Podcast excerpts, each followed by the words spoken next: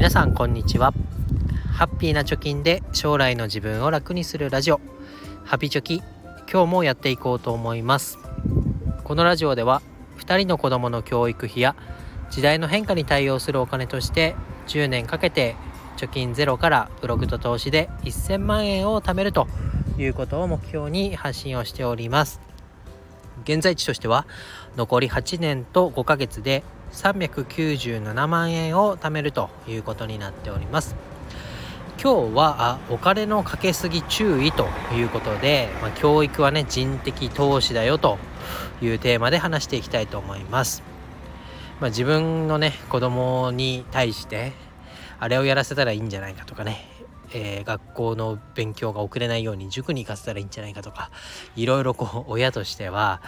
習い事とかね学習塾とかあれもこれもこうやってもらいたいなみたいなのを思っている親御さんもいるかなと思います。しかしですね、えー、今日の結論としては、えー、どう頑張っても遺伝が半分、子供に対してね子供の成果とかどうなるかっていうのは親の遺伝が半分を占めますよと。でね、法外な値段を払わなければならないような学校に子供を通わせる必要はありませんよという手厳しいコラムを読みましたので、それについて話していきたいと思います。で、結論はもうねそういうのにお金をかけるんじゃなくて、もっと子供との関係を楽しみましょうというところを深掘りしていきたいと思います。まあ、なじゃあなんでこういう話になったかというとですね、まあ、ともするとね子供より親の方が熱を入れて習い事だとかお受験だとかそういうのやっているっていうのをよく見ますよね。まあ、客観的に子供がいない時にそういうのを見聞きしていたら、あ親ってやりすぎだなって思うかもしれませんけれども、いざ自分のね子供となると知らず知らずのうちにそういう風に熱が入ってね、あれもこれもってなってないかなっていうのを一度立ち止まって考えたいなと思いました。で、これどういう流れでこういう話をしようと思ったかというと、えー、くがつじゅうがつごうのクーリエジャポンという雑誌を読みました。えー、このクーリエジャポンの中で海外で見つけた幸福な子どもの育て方という特集がありました。で、その特集の中でロバート・プロミンさんという方が執筆をしていた記事がありました。で、この方は私は知らなかったんですけど、最も著名な心理学者の一人いたそうです。で、専門は行動遺伝学というものをやっていると。で、遺伝っていうのはね、えー、親の遺伝とかおじいちゃんの遺伝とかなんか、えー、そういうふうに語られるところがあると思います。で、この記事の中に遺伝率が高いものっていうので挙げられてました。で、まず目の色は きゅうじゅうごパーセント 親の遺伝を引き継ぐそうです。子供がね引き継ぐそうです。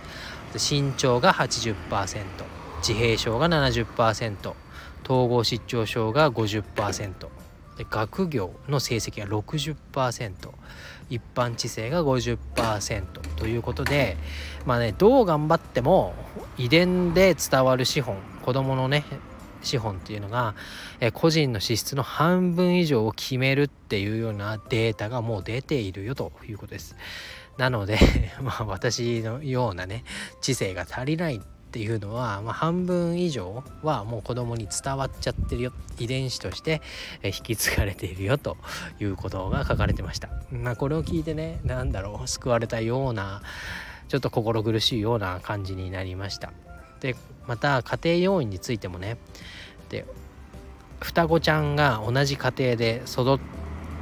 った場合子供同士似ちゃうのかというとそうではないよねっていうのが言われています。分かりやすいのが体重で、肥満度を示す ビーエムアイ の大小は ろくじゅっパーセント から ななじゅっパーセント は親から引き継いだ ディーエヌエー になるんだよと。だから食べないからって言ってね体重が減るわけじゃないんだと。ろくわりななわりは親からの遺伝で体重、まあ、肥満度っていうのはもう運命づけられてる、決定づけられてるようなもんだよっていうことが書かれてます。で、また双子ちゃんでね別々の環境で育てられたふたりの子供が、えー、いますといましたということね。里親に育てられても本当の親に育てられても体重の遺伝率の数値は一緒ですよ。だから全く別々の家庭で与えられる食事とか住環境が違っても遺伝率は ろくじゅっパーセント あるよということで、ろくわりはもう遺伝で左右されると。で よんじゅっパーセント の残りで環境要因に左右されるんだよということ書いてありました。教育においても親は子どもの成長に少ししか影響を与えられないんだと。だから子どもに何冊も本を読んで聞かせても小学校の入学する時の読解力には影響が出ないんだよ。でこういうことを把握してないから親のね不安につけ込むような商売が成り立ってるんだよということをロバート・プロミスさんは言ってました。でこれ聞いてねまた別の本を持ち出すとややこしくなるんですけど、ダイウィズゼロという一時有名になった本があります。ゼロで死ねとね、お金は使い切れないからゼロえんで死ぬように頑張れというような、えー、の本ですけど、この本の内容はね一貫して人生はお金より経験が大事ですよと、叱るべき年齢に叱るべき経験をしとくべきだよ、ろくじゅっさいで自転車の練習したってもう遅いんだと、叱るべき時に自転車乗れるようになってないとダメだよみたいな感じでね、叱るべき時に叱るべき経験をしないとせっかくお金があったってそれを経験にお金を使うことはできないんだよっていうことが言われてます。なので小学時代にね受験だとか言ってね塾ばっかり行って本来やるべき遊びだったり体験っていうのをやらないと、大人になってから振り返ってもね、えー、こあの時こんなことやっときゃよかったとかそういうふうに後悔が生まれるから経験を重視するべきですよっていうことが書いてました。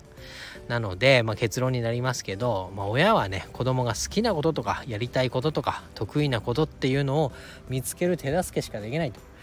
だから塾に通わせよう、習い事をいっぱいさせようっていうのは、まあ、その好きなことやりたいことを見つける一個の手段かもしれませんけど、それにね親がお熱になってやらせることってのはないんだと、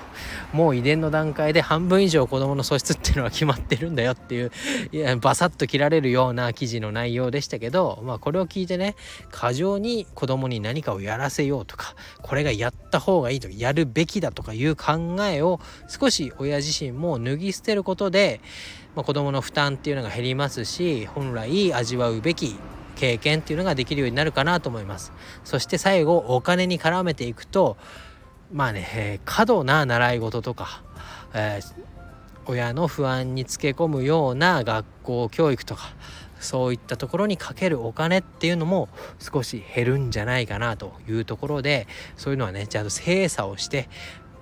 親自身のエゴにならないようなお金の使い方っていうのを見直すべきかなと思いましたので、今日は、えー、クリエジャポンの記事を見てお話をさせてもらいました。ぜひね興味深い内容がこの記事以外でも結構載ってましたので、今書店に並んでると思います。あとは ユーネクスト とかね、えー、そういう雑誌を無料で読める媒体にも載ってますので、ぜひ読んでみてください。ということで今日は以上になります。バイバイ。